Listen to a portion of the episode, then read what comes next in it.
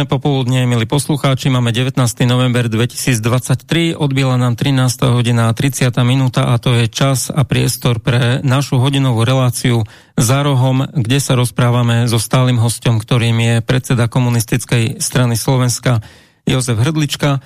Od mikrofónu vás pozdravuje a reláciou bude sprevádzať Michal Albert a máme tu špeciálnu aj dnes súťaž a je to súťaž o knihu Túto knihu aj hneď opíšem a, a navnadím takto vlastne poslucháčov, aby sa aj oni mohli zapojiť e, do súťaženia práve o túto knihu, pretože práve taká forma je prihlásenia sa do tejto, tejto súťaže, že napíšete nám svoju otázku na hostia Jozefa Hrdličku a otázku pošlete najlepšie na adresu studiozavinač slobodnyvysielac.sk prípadne použijete zelené tlačidlo na stránke slobodnyvysielac.sk a táto kniha sa volá Imperium USA Bezohľadná svetová veľmoc. Teda to je podtitul tejto knihy Bezohľadná svetová veľmoc.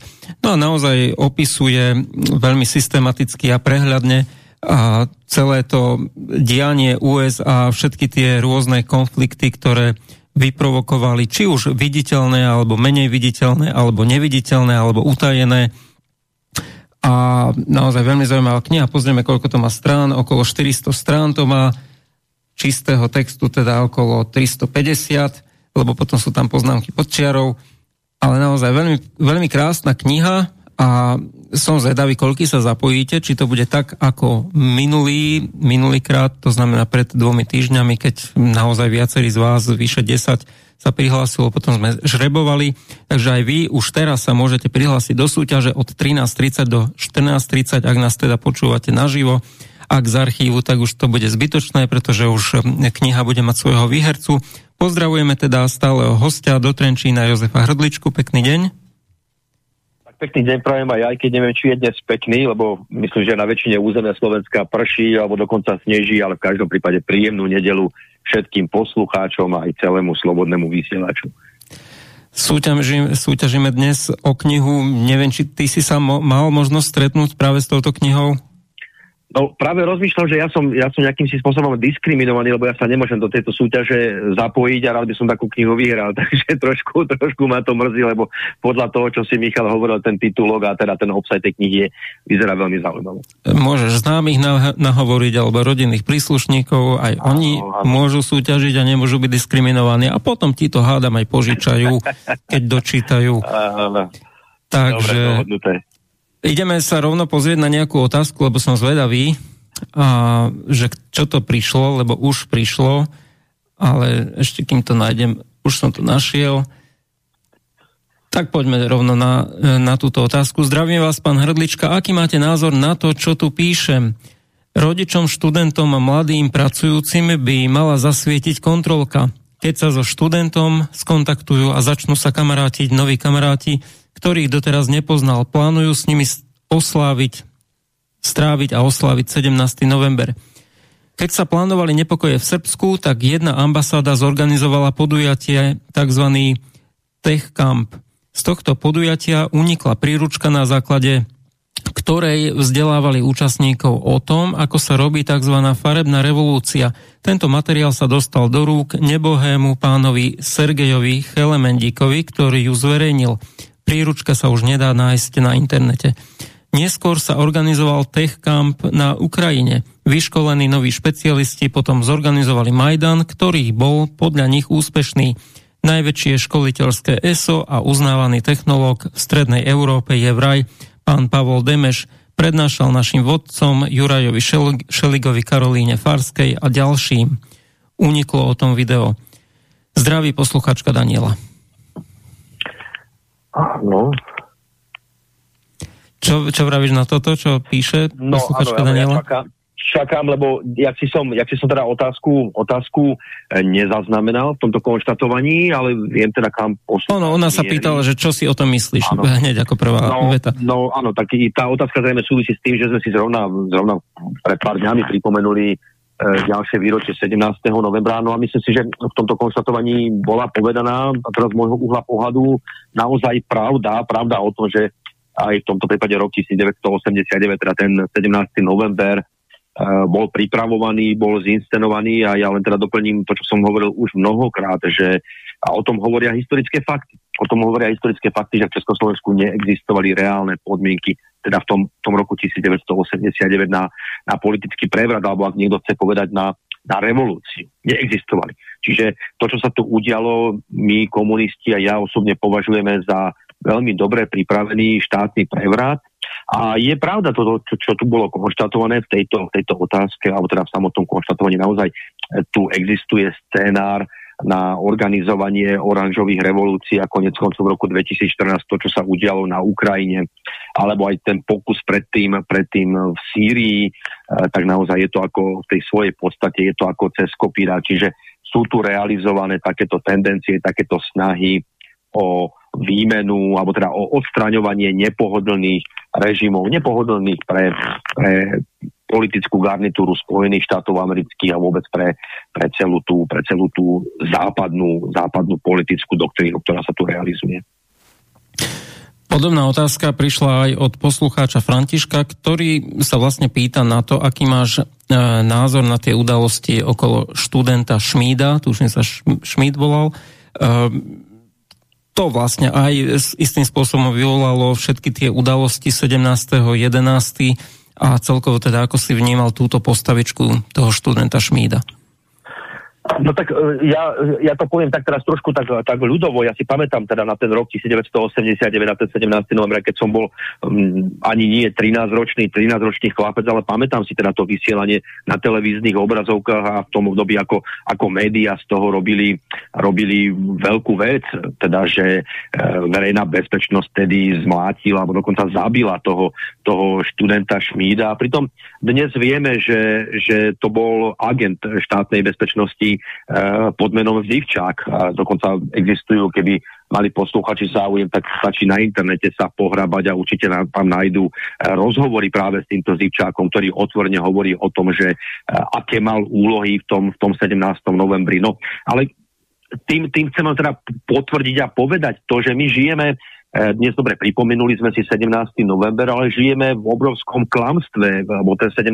november si pripomíname ako, ako naozaj nejakú revolúciu, aký nejaký, nejaký zlom v dejinách e, Čechov a Slovákov, ktorý priniesol nejakú slobodu, nejakú demokraciu a neviem čo všetko. A pritom, pritom si myslím, že žijeme v jednom, v jednom veľkom omyle. Ešte raz opakujem historické fakty jednoznačne hovoria o tom, že ani v tom roku 1989 tu neexistovali reálne podmienky, reálna nespokojnosť o to, aby tu teda bol zrealizovaný nejaký, nejaká revolúcia, ak to poviem v tejto, tejto terminológii. Isté, že Isté, že v tej československej spoločnosti bolo treba realizovať možno mnohé reformy, mnohé, mnohé zmeny, ale veľakrát som hovoril jednoznačne e, v zachova- za zachovania toho socialistického systému, ktorý tu, ktorý tu fungoval. A konec koncov o tomto hovoria mnohé, mnohé prieskumy, mnohé výskumy z roku 1989, e, ale aj z roku 1990, kde sa teda drvivá väčšina občanov vyjadrovala za zachovanie socialistického režimu. Čiže ten november, ktorý tu prišiel, bol jednoznačne e, pripravovaný e, a žiaľ treba povedať, že v tomto smere, v tomto smere bol pripravovaný, respektíve tie chápadla ťahajú ťahajú k tým elitám v Sovietskom zväze, Uh, určite bol, boli do toho zainteresované špičky aj Československej spoločnosti, Československej komunistickej strany.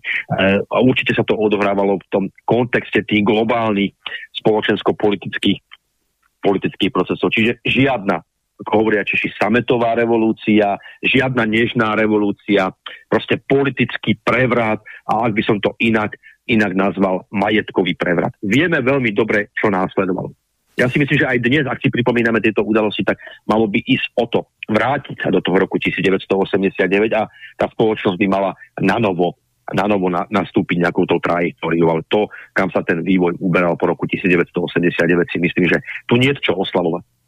Nie je čo oslavovať.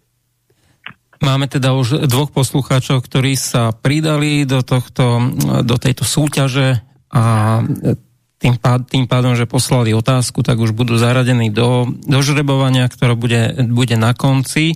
Ja už pridelujem týmto e, dvom zatiaľ poslucháčom, ale už vidím, že sa pridávajú ďalší, ktorí píšu na studio zavináč slobodnyvysielac.sk, priraďujem čísla, o ktorých e, nevie dnešný host, že, že ktorému je aké priradené a on bude vlastne potom typovať, nie že typovať, ale že žrebovať, povie niektoré z čísel a, a takýmto spôsobom to opäť vyžrebujeme. Som zvedavý, či zase vyžrebujeme toho istého, čo zatiaľ vyhrával vždy pán Jozef, alebo to už tentokrát bude šťastená taká iná a padne to už konečne na niekoho iného, ale uvidíme, tak treba skúšať, nech, nech to viacerí skúšajú a možno, keď chcú aj zvýšiť e, šancu, aby v ich rodine skončila táto zaujímavá kniha, tak nech aj poprosia niekoho, alebo aj na, navodia niekoho rodinného príslušníka, nech vymyslí svoju otázku a pošle a rovno nech aj počúva e, našu reláciu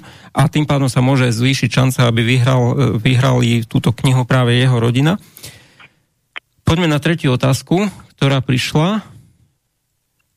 A, a tú otázku máme od Rudolfa. Rudolf sa pýta, čo spravia preto, aby KSS mala viac členov, aby začali vznikať viac klubov a strana začala rásť na sile. Takže toto sa pýta Rudolf. No, ja už niečo podobné, podobné otázky tu boli, boli aj v minulosti. No, nech nám pár, pán Rudolf poradí naozaj, čo máme spraviť preto, aby, aby tí ľudia začali vnímať to, čo tí komunisti chcú, aby e, nielen teda nás nejakým si spôsobom počúvali a buď lieskali alebo nás kritizovali, ale aby sa tí ľudia sami zapojili do toho, do toho procesu tých, tých zmien, ktoré v budúcnosti spoločnosti určite, určite budú, budú, budú nevyhnutné. Ja nechcem, aby to tu vyzeralo teraz, že ja chcem nejako nariekať. No, no, tá komunistická strana Slovenska tu je, tu funguje. Už sme niekoľkokrát hovorili, že e, stále má niekde okolo, okolo 2000 členov, čo nie je samozrejme veľa, ale v porovnaní s inými aj parlamentnými politickými stranami je to relatívne dosť. Aj keď treba povedať, že áno, sú pravdivé tie tvrdenia, ktoré hovoria o tom, že členská základňa KSS je svojím spôsobom predstarnutá. Áno, toto všetko, všetko je pravda, je to, je to tak.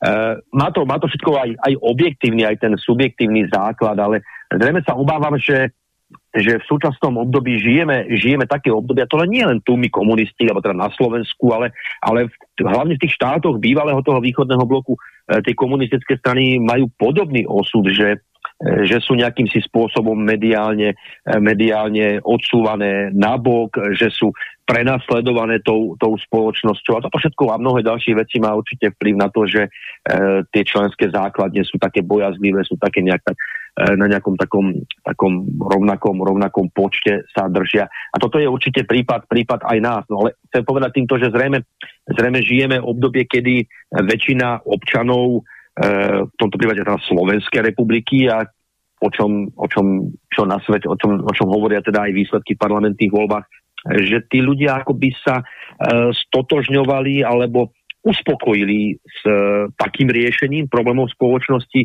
ako núkajú tie sociálno-demokratické platformy na Slovensku. Tí ľudia si stále neuvedomujú, že tá sociálna demokracia nech eh, tie jej eh, perspektívy, tie programové priority akokoľvek pekne znejú, ale je v zajati toho, toho systému. Čiže tí ľudia, ako by im stačilo momentálne dosahovať tie ciele, ktoré núka sociálna demokracia a e, nevidia, že je tu potrebné ísť niekde ďalej a vymaniť sa z toho, z toho kolotoča, toho, toho, toho, alebo z toho kruhu toho zajatia toho, toho systému, o toho, čo hovoria komunisti. Takže, ale ja si myslím, že toto je len otázka vývoja, vývoja spoločnosti, vývoja e, sociálno-ekonomických vzťahov, vývoja ľudského vedomia. A ja nepochybujem absolútne o tom, že ten čas e, bude, bude rozliepať tým ľuďom oči a určite bude ten záujem aj o politiku KSS väčší, možno o tú angažovanosť. Ale ešte raz počiarkujem, e, dôležitá je angažovanosť každého jedného občana Slovenskej republiky.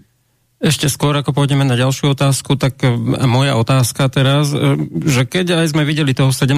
novembra to veľké také mediálne okolo toho, také, a neviem ako to nazvať, e, kšový, ako by bratia Česi nazvali, jednoducho celá tá taká manipulácia, ako keby ešte potrebovali v tých ľuďoch utvrdiť to, že proste vtedy pred rokom 1989 ľudia chodili nahý, bosí, hľadovali a teraz sa žije o miliónkrát lepšie, lebo to tak podvedome z toho cítiť, ako keby to stále potrebovali. Ale moja taká uštipačná otázka znie, že teda keď, keď vieme, že samotní komunisti mnohí sa podielali na to a spolupracovali vlastne a oni výrazným spôsobom aj dopomohli, tak prečo potom tak hania tú komunistickú stranu Československa, ktorá o ktorej hovoria, že urobila mnohé chyby, ale zároveň toto nevyzdvihnú, že však ona samotná alebo niektorí jej členovia dopomohli k tomu, aby sa vôbec toto stalo, lebo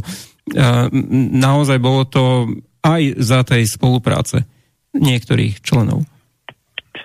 Michal, ty, ty si tu, myslím si, že um, udrel do živého, alebo zatiaľ, zatiaľ do živého to, čo si tu teda nejak tak naznačil v tom konštatovaní v tej otázke a e, ja aj v tomto prípade použijem tú frázu, že toto je fakt na, na samostatnú nejakú e, dlhšiu reláciu, hovoriť tu o tom pozadí toho novembra 89 a podobne, ale v tejto chvíli, v tejto chvíli sa obmedzím len naozaj na niektoré, na niektoré konštatovania a opäť, ktoré vyznejú, vyznejú veľmi, veľmi formálne. No, je úplne evidentné, že na, na tých udalostiach v Československu, pokiaľ sa bavíme, v roku 1989, tak v značnej miere participovali naozaj vysokí, vysokí predstavitelia, nielen teda v tedajšej spoločnosti, ale aj, aj komunistické, strany, komunistické strany Československa. Ja nehovorím, že všetci, ale v značnej miere tá, tá elita toho bývalého režimu, či sa nám to páči, alebo nie aj nám komunistom, naozaj participovala na alebo teda pripravovala tie, tie procesy.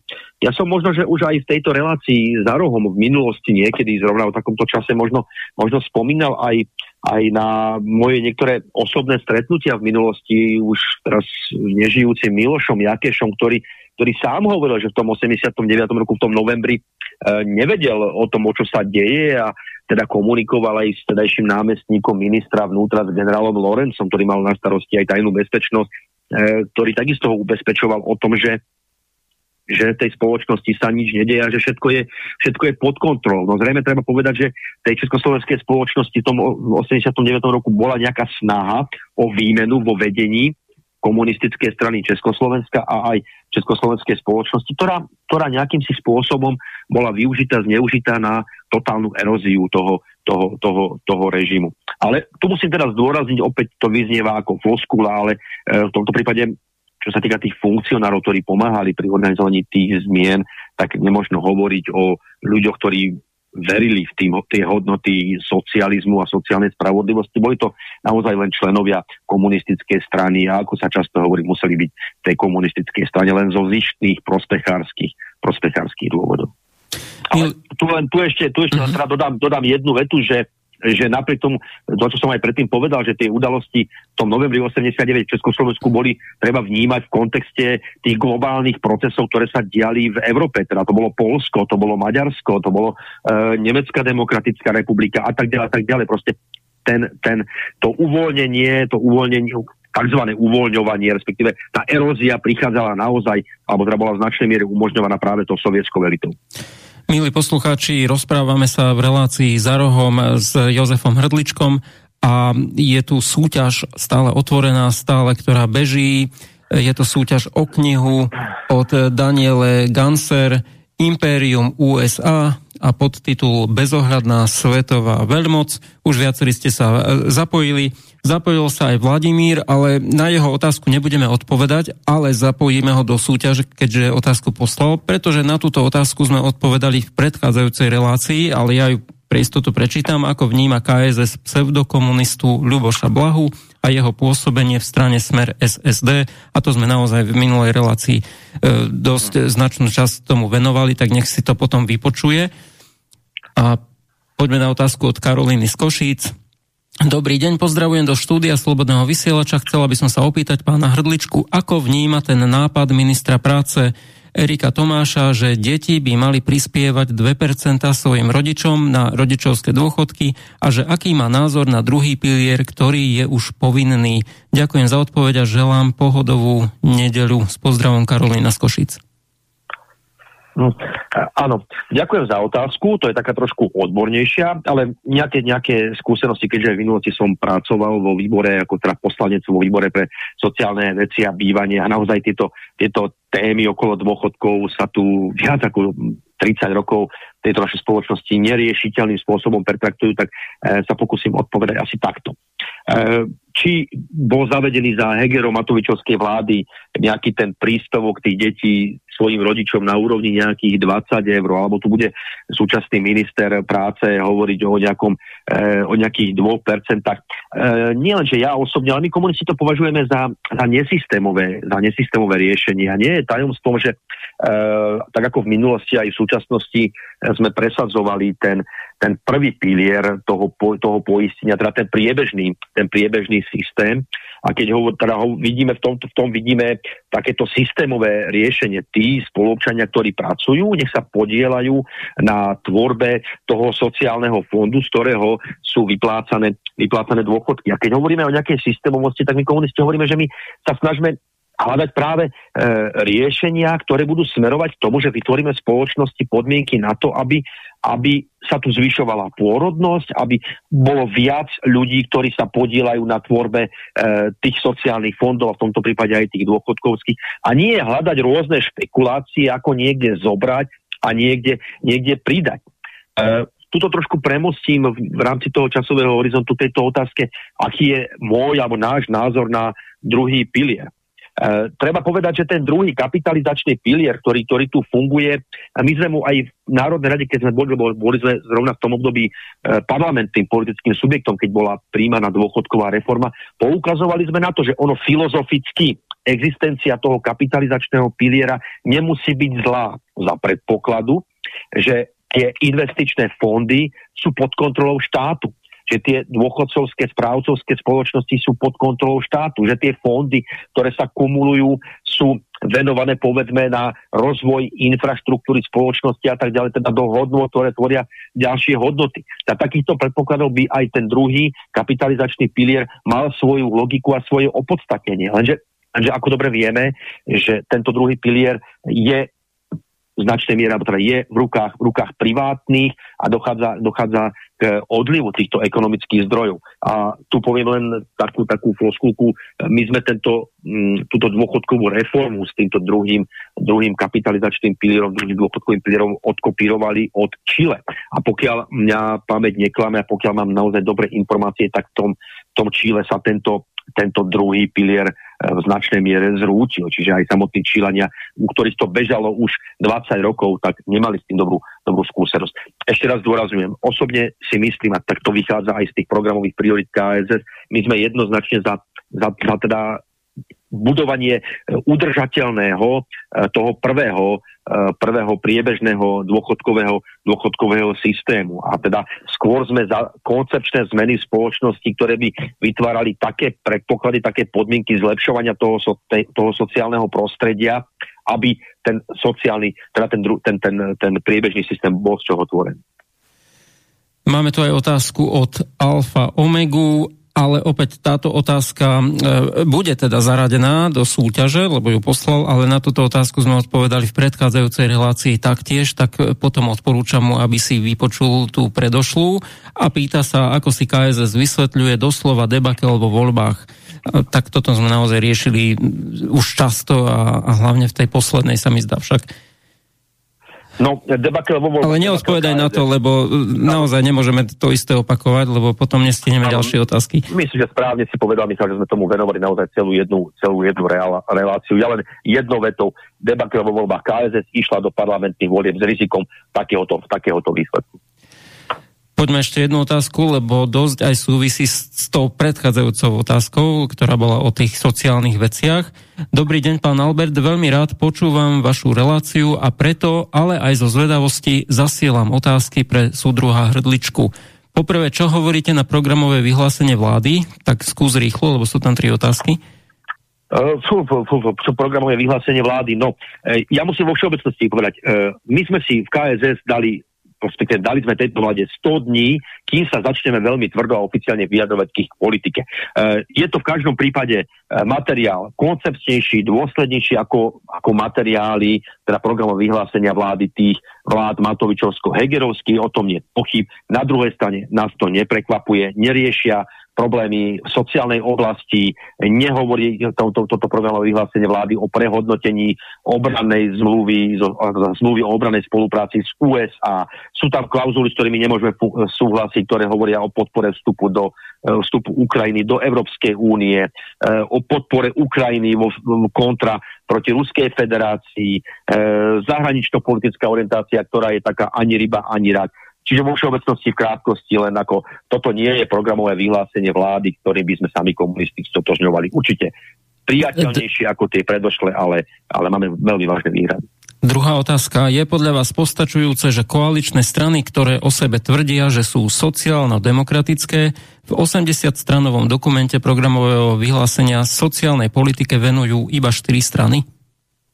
No je to absolútne nepostačujúce a tu musím, musím trošku povedať, že v rámci KSS e, máme tiež ľudí, odborníkov, ktorí sa venujú jednotlivým oblastiam a musím povedať, a touto, touto formou aj svojím spôsobom poďakovať kolegovi Marekovi Kopeckému, ktorý u nás zastrešuje sociálnu politiku, ktorý, ktorý e, urobil dôslednú analýzu programového vyhlásenia e, vlády v oblasti sociálnej politiky a teda budem, budem sa odvolávať aj na to, teda na, na tento náš materiál, jeho materiál, ktorom jednoznačne, teda to je aj náš postoj, e, že absolútne toto programové vyhlásenie vlády nezodpoveda, e, si myslím, tomu očakávaniu e, našich spoluobčanov práve v oblasti riešenia problémov dôchodkovej politiky, sociálnej politiky, miest, alebo teda tej, tej tých, tých najnižších miest, minimálnej mzdy a tak ďalej. Čiže určite na to, že túto vládnu koalíciu zostavili dve politické strany, ktoré sa volajú sociálno-demokratické, tak absolútne nedôsledným spôsobom a veľmi povrchne sa venujú e, problematike sociálnej, sociálnej politiky. Tretia otázka. Koalícia si v programovom vyhlásení dala za cieľ, aby minimálna mzda na budúci rok bola vo výške 60% priemernej mzdy, čo by znamenalo sumu 850 eur. Myslíte si, že takáto minimálna mzda dostačuj, je dostačujúca za odvedenú mesačnú, koľkokrát ťažkú fyzickú prácu? No, my komunisti sme hovorili veľakrát o tom, že pokiaľ pre 90. roky toho minulého storočia a tie prvé roky po roku 2000 boli charakteristické vysokou mierou nezamestnanosti, tak dnes tá, tá nezamestnanosť klesla, ak sa nemýlim, po nejaké 4,5-5%, ale je tu nový fenomén, nový, nový problém, nový fenomén problematický, ktorý, ktorým nazývame e, teda e, pracujúca chudoba. A e, na, na túto otázku odpoviem len, len konštatovanie, teda nech si páni politici aj zo súčasnej vládnej koalície, e, nech si skúsia naozaj e, mesiac fungovať z toho minimálneho príjmu, aj keby bol teraz zvýšený na úrovni 850 eur. Pozrime sa, aká je tu inflácia, nárast eh, cien, energií, tovarov, služieb, všetkého a to, to naozaj zo dňa na deň, tak nech si, nech si páni politici skúsia žiť z eh, 850 eur. Čiže toto je absolútne nekoncepčné a nepostačujúce, nepostačujúce riešenie. Ale ak by som mohol, eh, Michal, k tej, tej sociálnej politike, ktorú aj my KSS považujeme za nesmierne dôležitú, tak, tak by, som, by som povedal toľko, že mm, naša vízia, vízia komunistov v oblasti sociálnej politiky, ak to tak všeobecne poviem, by mala byť smerovaná do krátkodobých a aj dlhodobejších cieľov. Tie krátkodobé ciele by sme smerovali k tomu, aby sme naozaj riešili e, problému nízkych dôchodkov. A nie sa tu baviť o nejakom 13. dôchodku, ktorý, ktorý je takisto obsiahnutý v programovom vyhlásení Ficovej vlády, ale to je vec, ktorá tu bola aj za Matoviča, aj za, za Hegera. Čiže riešiť v dohľadnej dobe riešiť problematiku naozaj žalostne nízkych e, dôchodkov. Riešiť radikálnym spôsobom v krátkodobom horizonte radikálne zvýšenie tej, tej, tej, tej minimálnej, minimálnej mzdy a tých ďalších, ďalších sociálnych opatrení, sociálnych povinností, ktoré má štát voči, voči občanovi. Čiže riešiť krátkodobé záležitosti zo zdrojov, ktoré spoločnosť má. Ale na druhej strane, to je to dôležité, čo považujeme teda za, za to, čo úplne chýba v tomto programovom vyhlásení vlády a to je dlhodobé koncepčné riešenie tej sociálnej politiky do budúcnosti. E, aj toto programové vyhlásenie vlády obsahuje niektoré čísla, obsahuje niektoré frázy, ale stále neodpovedá na tú zásadnú otázku, ktorú kladieme tejto spoločnosti my občania. Odkiaľ chce aj táto vláda zobrať finančné prostriedky, aby zabezpečila ten sociálny rozvoj tej sociálnej štruktúry v rámci Slovenskej republiky. A toto nám tam absolútne, absolútne chýba a toto považujeme za veľmi dôležité. Čiže konkrétne riešenia, ako udržateľne e, zabezpečíme e, seriózny rozvoj tej sociálnej politiky štátu do, do, do budúcnosti opäť o 10, ale aj o 15 rokov. Toto tu absolútne absentuje. Čiže v konečnom dôsledku aj táto vláda sa ukazuje, že sa bude, bude tú politiku tvoriť len v tom, v tom kruhu, ktoré, v, ktorom, v ktorom sme a neprekročí ho. Milí poslucháči, počúvate reláciu za rohom, kde sa rozprávame s Jozefom Hrdličkom, predsedom komunistickej strany Slovenska. Dnes tu súťažíme o knihu Imperium USA, bezohľadná svetová veľmoc tak aj teraz počas prestávky, ktorá bude spríjemnená jednou takou symbolickou piesňou, ktorá je aj o tom 17. novembri, tak už aj počas tejto pesničky môžete posielať e, svoje otázky na studio zavináč slobodnyvysielac.sk prípadne použiť zelené tlačidlo otázka do štúdia a potom na konci relácie budeme e, žrebovať, takže ideme na prestávku a po nej pokračujeme.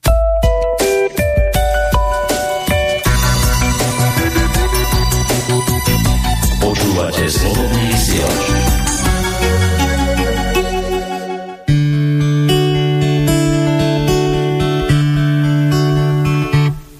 Pane prezidente, ústavní činiteli, píšu vám dopis, že moje děti na mě zapomněli. Jde o syna Karla a mladší dceru Evu Rok už nenapsali, rok už nepřijeli na návštěvu. Vy to pochopíte, vy přece všechno víte. Vy se poradíte, vy to vyřešíte, vy mě zachráníte.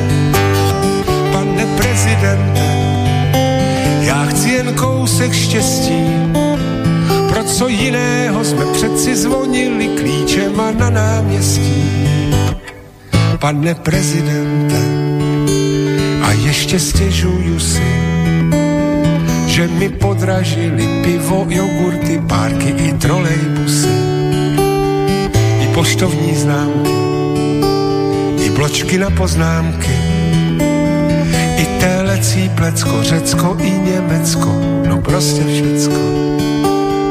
Vy to pochopíte, vy přece všechno víte, vy se poradíte, vy to vyřešíte, vy mě zachráníte. Pane prezidente, já chci jen kousek štěstí, pro co jiného jsme přeci zvonili klíčema na náměstí.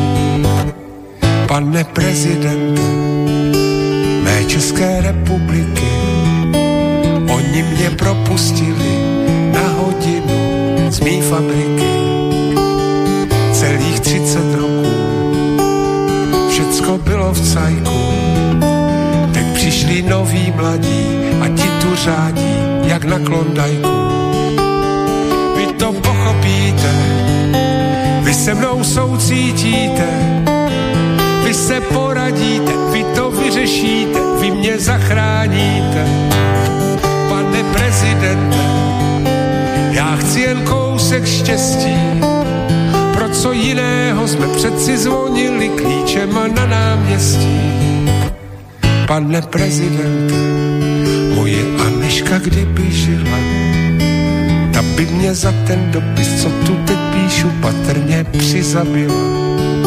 Řekla by Jaromíre, chováš se jak malé děcko, víš co, on má starosti celou tu Evropu s vesmírem a vůbec všecko ale vy mě pochopíte, vy přece všechno víte, vy se poradíte, vy to vyřešíte, vy mě zachráníte.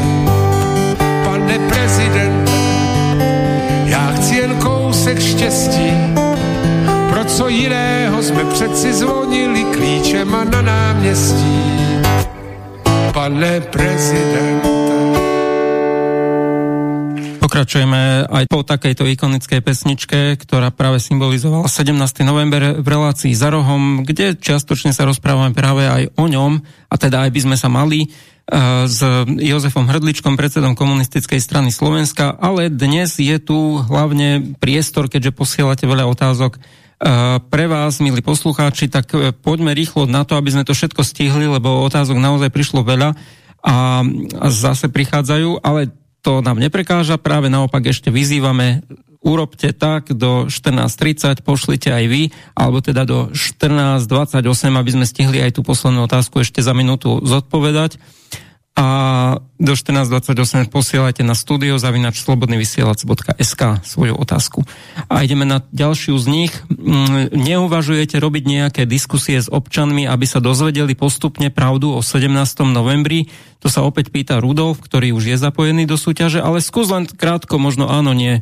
Počujeme sa? Nejaké... Už sa áno, počujeme, áno, dobre? Počujeme sa.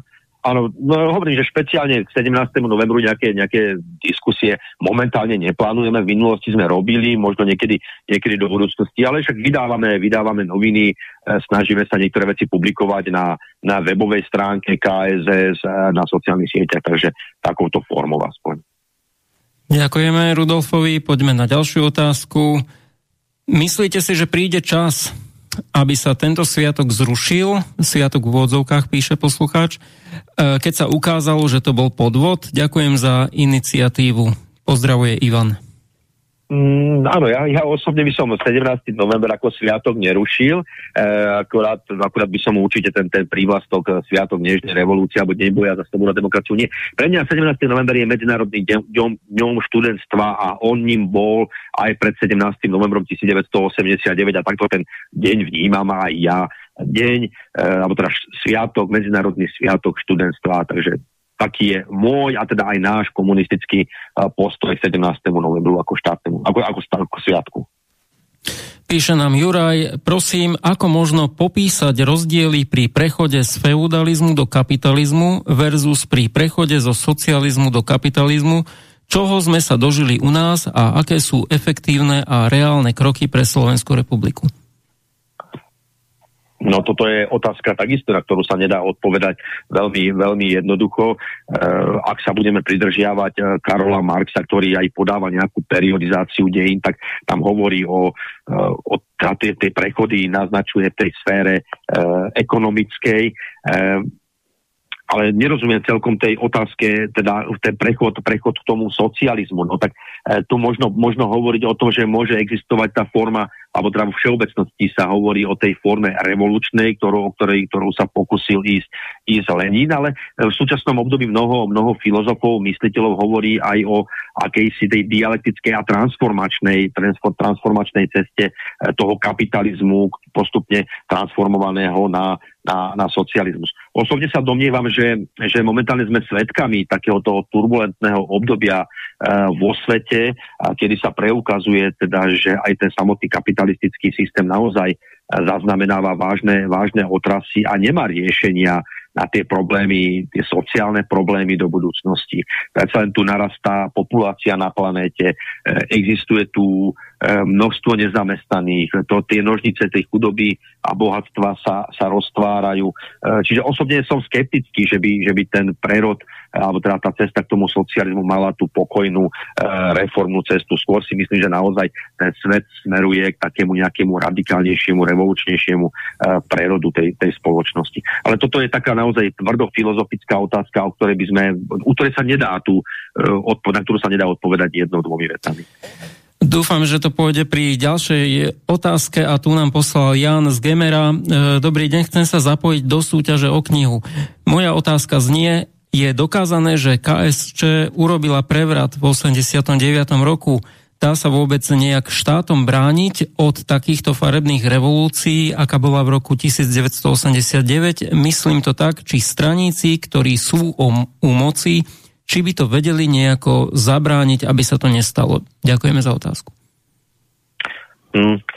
Neviem, naozaj asi dnes som neschopný odpovedať na, na otázky, ale uh, ono nie je dokázané nie je dokázané, oficiálne nie je dokázané, že KSČ zorganizovala politický prevrat. Ja by som to upriamil teda tú pozornosť, alebo teda upravil by som to trošku inak asi teda v konštatovaní, že existuje veľmi veľa dôkazov o tom, že ten prevrat bol realizovaný tými špičkami eh, aj KSČ, ale aj toho, aj toho bývalého, bývalého režimu. A ako tomu, ako tomu predísť? Hm opäť, opäť môžeme, tu, môžeme tu filozoficky diskutovať. No ja sa pýtam, prečo, prečo sa tí ľudia v tom roku 1989 nechali oklamať? A to je jedno kým.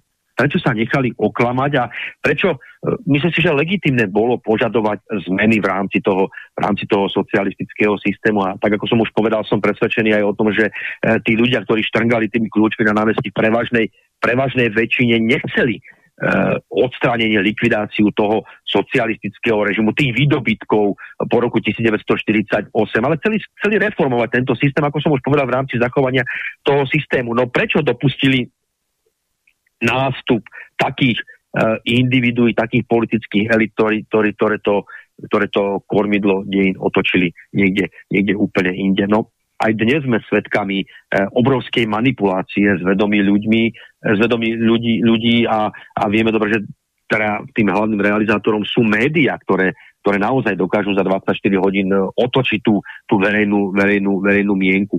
Ako sa tomu dá brániť? No, myslím si, že len, len poznaním e, a, a hlavne tým, že na tých rozhodujúcich miestach budú, budú seriózni, čestní ľudia, ktorí, ktorí vedia, čo chcú, čo chcú realizovať prospech väčšiny ľudí. Máme tu ďalšiu otázku od Rudolfa, ten nadvezuje na, na predchádzajúcu odpoveď o tých diskusiách. Bolo by dobré viac chodiť medzi ľuďmi a diskutovať s nimi. Neuvažujete o tom?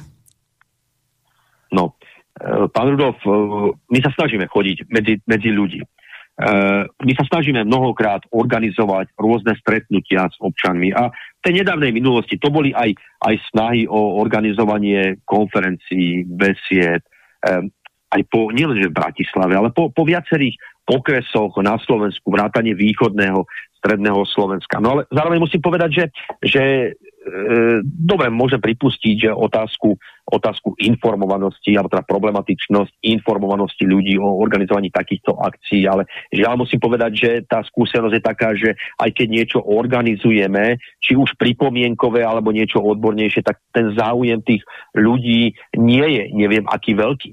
Ja musím povedať napríklad aj teraz, 17. novembra, eh, diskutovali sme, že či ide komunistická strana e organizovať nejakú, eh, ja neviem, či už protestnú alebo pripomienkovú akciu, no ale nakoniec sme sa rozhodli, že nebudeme to realizovať. My sami pre seba komunisti to organizovať nemusíme. A pokiaľ o to tá širšia občianská verejnosť v tejto chvíli nemá záujem, tak pre koho by sme niečo podobné, podobné realizovali. Ale môžem samozrejme povedať, že KSS tu je, e, máme ambíciu ďalej fungovať, čiže, čiže budeme určite budeme realizovať rôzne formy komunikácie a kontaktovania sa s našimi spolupčanmi. E, ja by som len k tomu chcel dopovedať aj Rudolfovi, ale, ale aj ďalším, ktorí sa tiež na podobné veci pýtajú veľmi často a, a, a neraz a permanentne, e, že priatelia, veď, veď toto je diskusia, toto, čo práve teraz počúvate, Veď e, tu máte priamo možnosť vy sa pýtať, tak ako sa teraz e, pýtate s tým, že ste motivovaní knižkou, hej, e, oveľa viac sa pýtate, je to aj prirodzené, je to aj dobré, je to super, ale veď toto je diskusia, tak moja otázka teraz logická teda znie, že čo? Daný, hoci ktorý poslúchač, nielen Rudolf, hoci kto, čo ste urobili preto, aby sa táto diskusia dostala aj medzi ľudí, ktorí ju ešte nepočuli? Poslali ste link, Máte určite zoznam mailových kontaktov, nejakých kamarátov, známych, SMS-kové čísla, však dnes sú SMS-ky skoro, skoro zadarmo, alebo niektorí ich aj majú zadarmo, respektíve v nejakom balíku.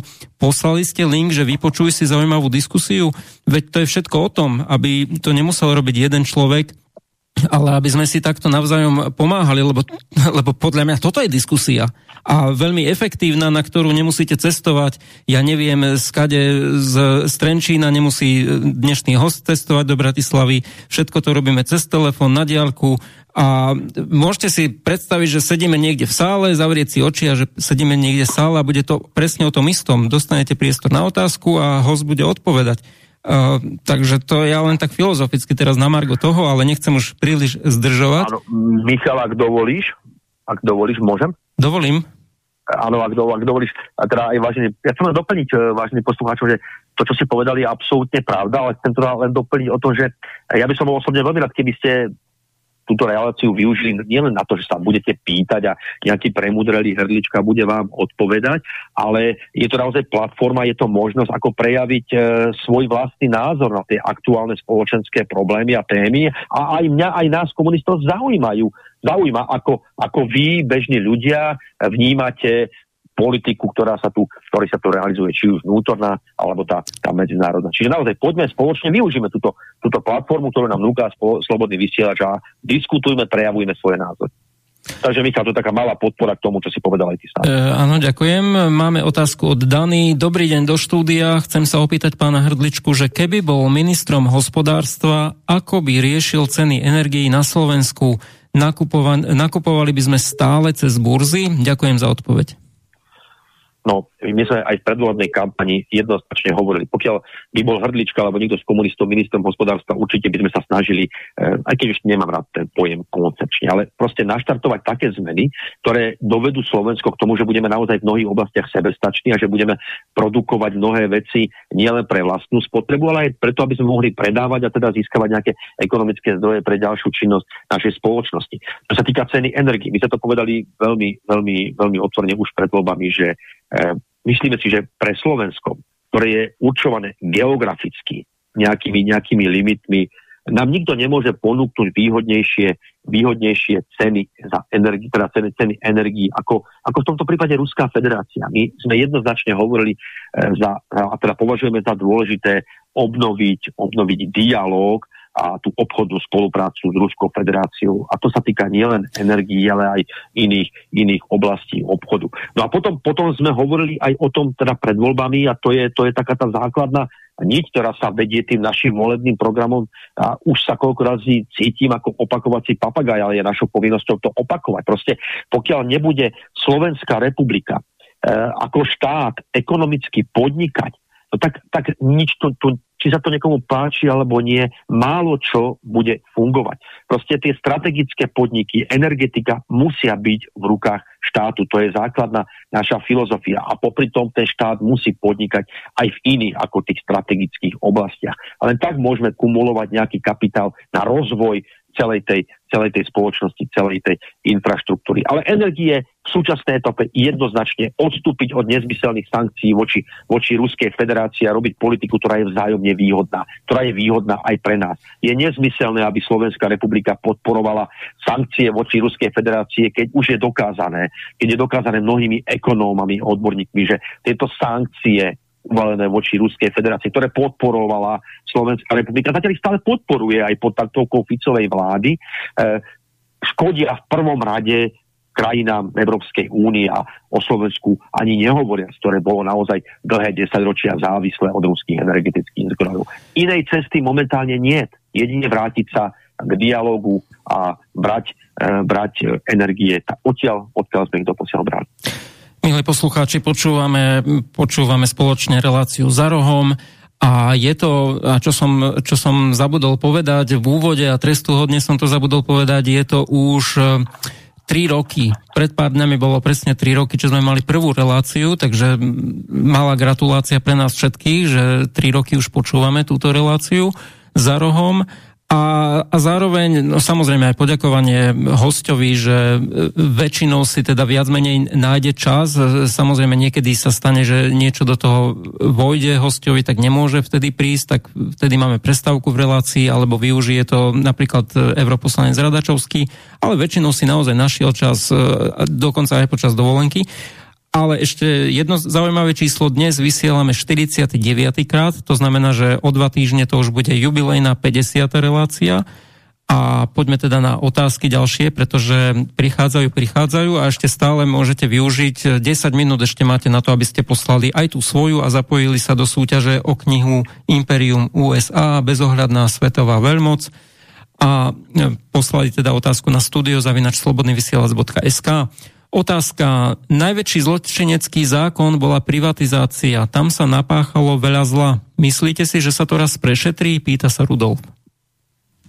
No, neviem, či sa to raz prešetrí, ale opäť, opäť len zdôrazním, že, že komunistická strana Slovenska nielen v tejto predvolebnej kampani, ale aj v tých všetkých po roku 89 naozaj poukazovala na to a zdôrazňovala, že my, my túto, túto naozaj túto lúpež, lúpež storočia, možno tisícročia nemôžeme nechať nechať tak, nemôžeme nechať premlčanú. Ak sa nemýlim, tu sa, tu sa hovorí naozaj o 500 miliardách eh, vtedajších československých korún, ktoré boli v privatizácii rozkradnuté. A nie som si teraz celkom istý, či to číslo je úplne správne, ale okolo 500 miliard československých korún bolo, bolo, bolo proste zmizlo zo stola.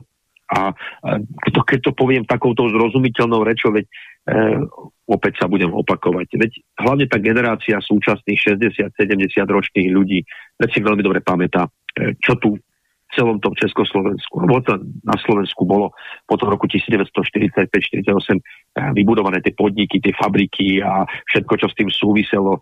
Eh, a toto všetko je preč. Teda drvivá väčšina z toho je preč. Čiže my sa jednoznačne hlásime k tomu a hovoríme o tom, že na toto spoločnosť nemôže zabudnúť a je nevyhnutné, aby táto privatizácia bola prešetrená, teda aj z morálneho hľadiska, ale aby boli aj tí, ktorí nekalým spôsobom e, sa podielali na, na rozožratí všetkého, čo tu bolo vytvorené, aby, boli, aby títo ľudia boli, boli súdení a aj, aj, aj odsúdení. Takže e, či sa tak stane, neviem, ale, ale verím, pevne verím, že k tomuto nás tá slovenská spoločnosť dospeje a aj toto obdobie, e, toto pochmúrne obdobie dejín bude v plnej miere prešetrené. A keď už nič iné, zdôrazňujem, aspoň morálnym spôsobom.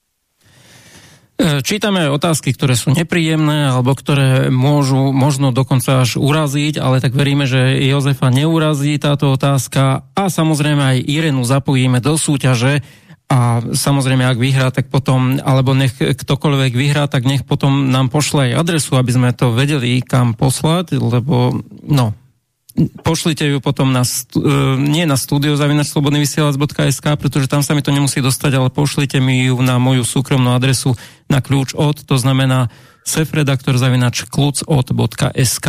A teraz otázka od Ireny. Čo konkrétne udelal soudruh za posledný mesíc okrem kecání? No, tak pani Irena, aká odpoveď, aká otázka, taká odpoveď. Jenom som kecal. Jenom som kecal. Tak. A teraz...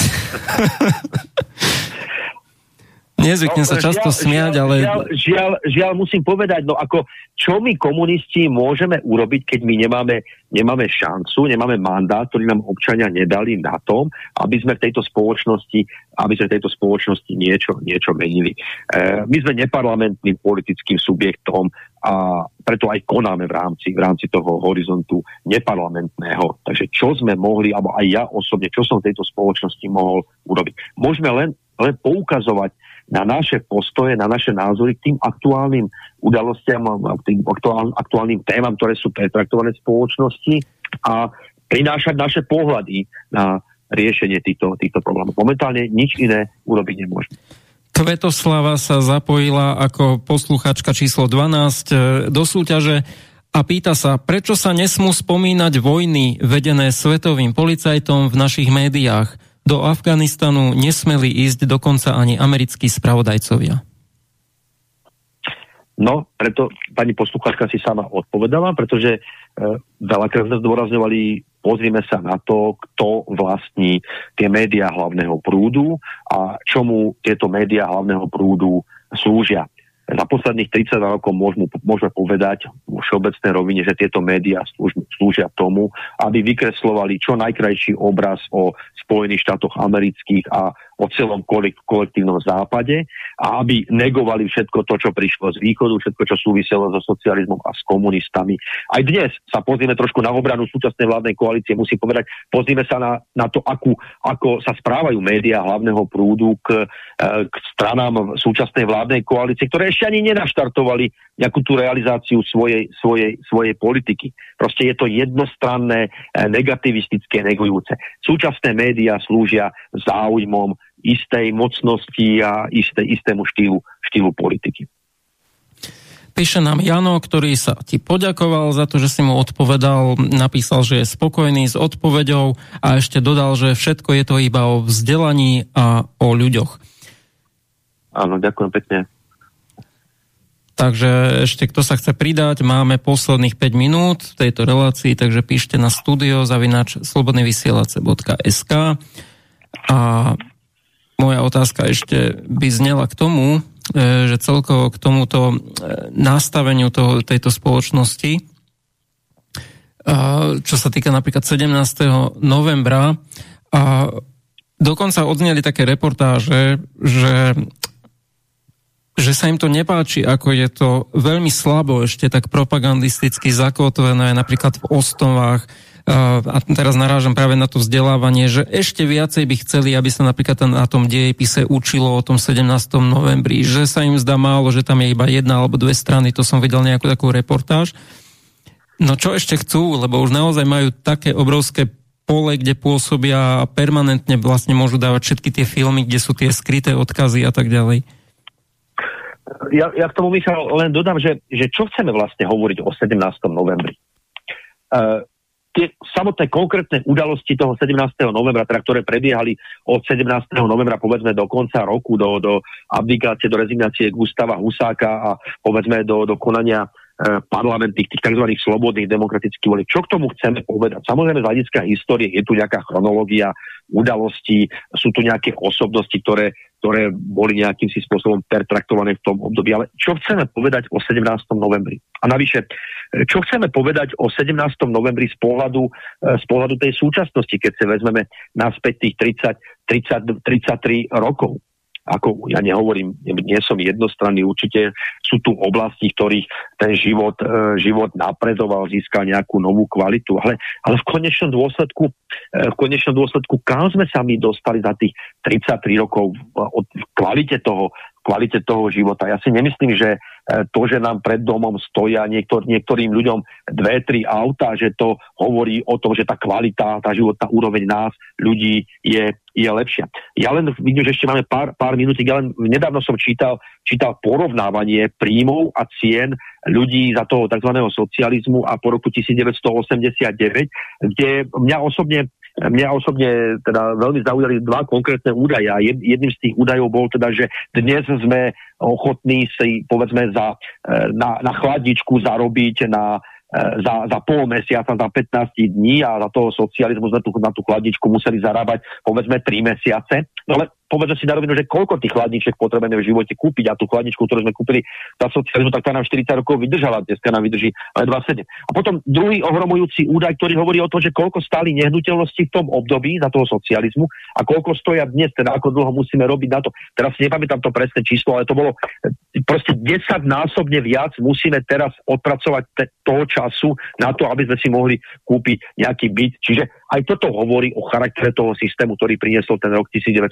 1989. E, nie všetko zlato je, nie všetko zlato je, čo sa, čo sa blíšti. A navyše, posledná vsúka, posledná veta. My, keď hodnotíme socializmus, dnes nehodnotme len to, čo bolo vtedy lepšie a čo je dnes horšie, ale my skúsme sa zamyslieť nad tým, čo sme my stratili tým, že 33 rokov ten socializmus nemá šancu sa ďalej vyvíjať. Kde by sme dnes boli? Položme si tú otázku. Kde by sme dnes boli, keby sa tá spoločnosť v roku 1989 nejakým spôsobom bola reformovala a ten socializmus by bol, fungoval v tej obmenenej podobe ďalej. Aj toto je veľká strata, ktorú sme utrpeli. E, máme naozaj poslednú minútu, tak už len e, krátko, aby si zhodnotil možno to, čo sa udialo v parlamente, že vlastne kvôli e, nejakému vystúpeniu a nejakej potičke Igora Matoviča s Janom Mažgútom a teda vyprovokoval to Igor Matovič, evidentne podľa tých záberov je teraz nejakým spôsobom obmedzená práca novinárov, médií, môžu len z nejakej knižnice tam vysielať tie živé vstupy, ale celkovo možno k tomu divadlu, čo sa tam udialo. Tak ja si myslím, že čo sa týka Matoviča, naozaj ten si nezaslúži nejaký komentár toho, tohoto človeka komentovať. Je úplne, úplne zbytočné. To je človek, ktorý podľa môjho názoru v parlamente nikdy nemal a nemá čo hľadať a nie, že, nie, že vôbec vo vláde. No ale možno, Michal, aj teraz teba prekvapím. Ja si spomínam, čo sa týka tých médií, spomínam si, že aj v minulosti, pokiaľ fungovala Národná rada Slovenskej republiky, tak, tak uh, médiá tam mali vyčlenené nejaké priestory, kde mohli ísť a mohli sa dotazovať ministrov a poslancov uh, na rôzne, rôzne témy, ktoré novinárov uh, zaujímali. Ja osobne možno to vyznie veľmi zle, ale si nemyslím, že je správne, že tí novinári nie sú akýkoľvek, môžu sa pohybovať po celej budove Národnej rady, že môžu behať po úrade vlády a naháňať tých politikov s prepačením sa výraz aj na toalete a nejakým si spôsobom sa ich, sa ich dotazovať. Ja si myslím, že aj tu by mala byť nastavená nejaká, nejaká kultúra, teda kultúra voči politikom, ale aj voči tým, voči tým médiám. Ďakujem, Takže, máme... Áno, čas vypršal. Takže ja, ja v tomto, že na, to, na rozhodnutie Petra Pellegriniho v tomto smere ja nevidím nič, nič zlé, práve naopak, e, treba to nejakým si spôsobom kultivovať riešiť. Čas vypršal a ideme žrebovať o knihu, kto vyhral teda knihu Imperium USA bez ohľad na svetová veľmoc. Zapojili ste sa 12 poslucháči od 1 do 12, teda vyber číslo, pretože ty nevieš, ktorému som čo pridelil, takže... No nie, tak, tak skúsme 11, keďže je november, skúsme 11. Dobre, jedenáctku, ale ešte ja predsa len, práve mi tu prišla otázka, čo si myslí host, keby sa zrušili politické strany? Ja ho uznávam ako človeka, Liptáčka. No, ja si myslím, že áno, politické strany nie sú to, to najrozhodujúcejšie. Pokiaľ by tá spoločnosť bola e, naozaj vyspelá, tak nemusia to fungovať politické strany, ale nejaké, nejaké, nejaké priority a ciele, ktoré sa dajú realizovať.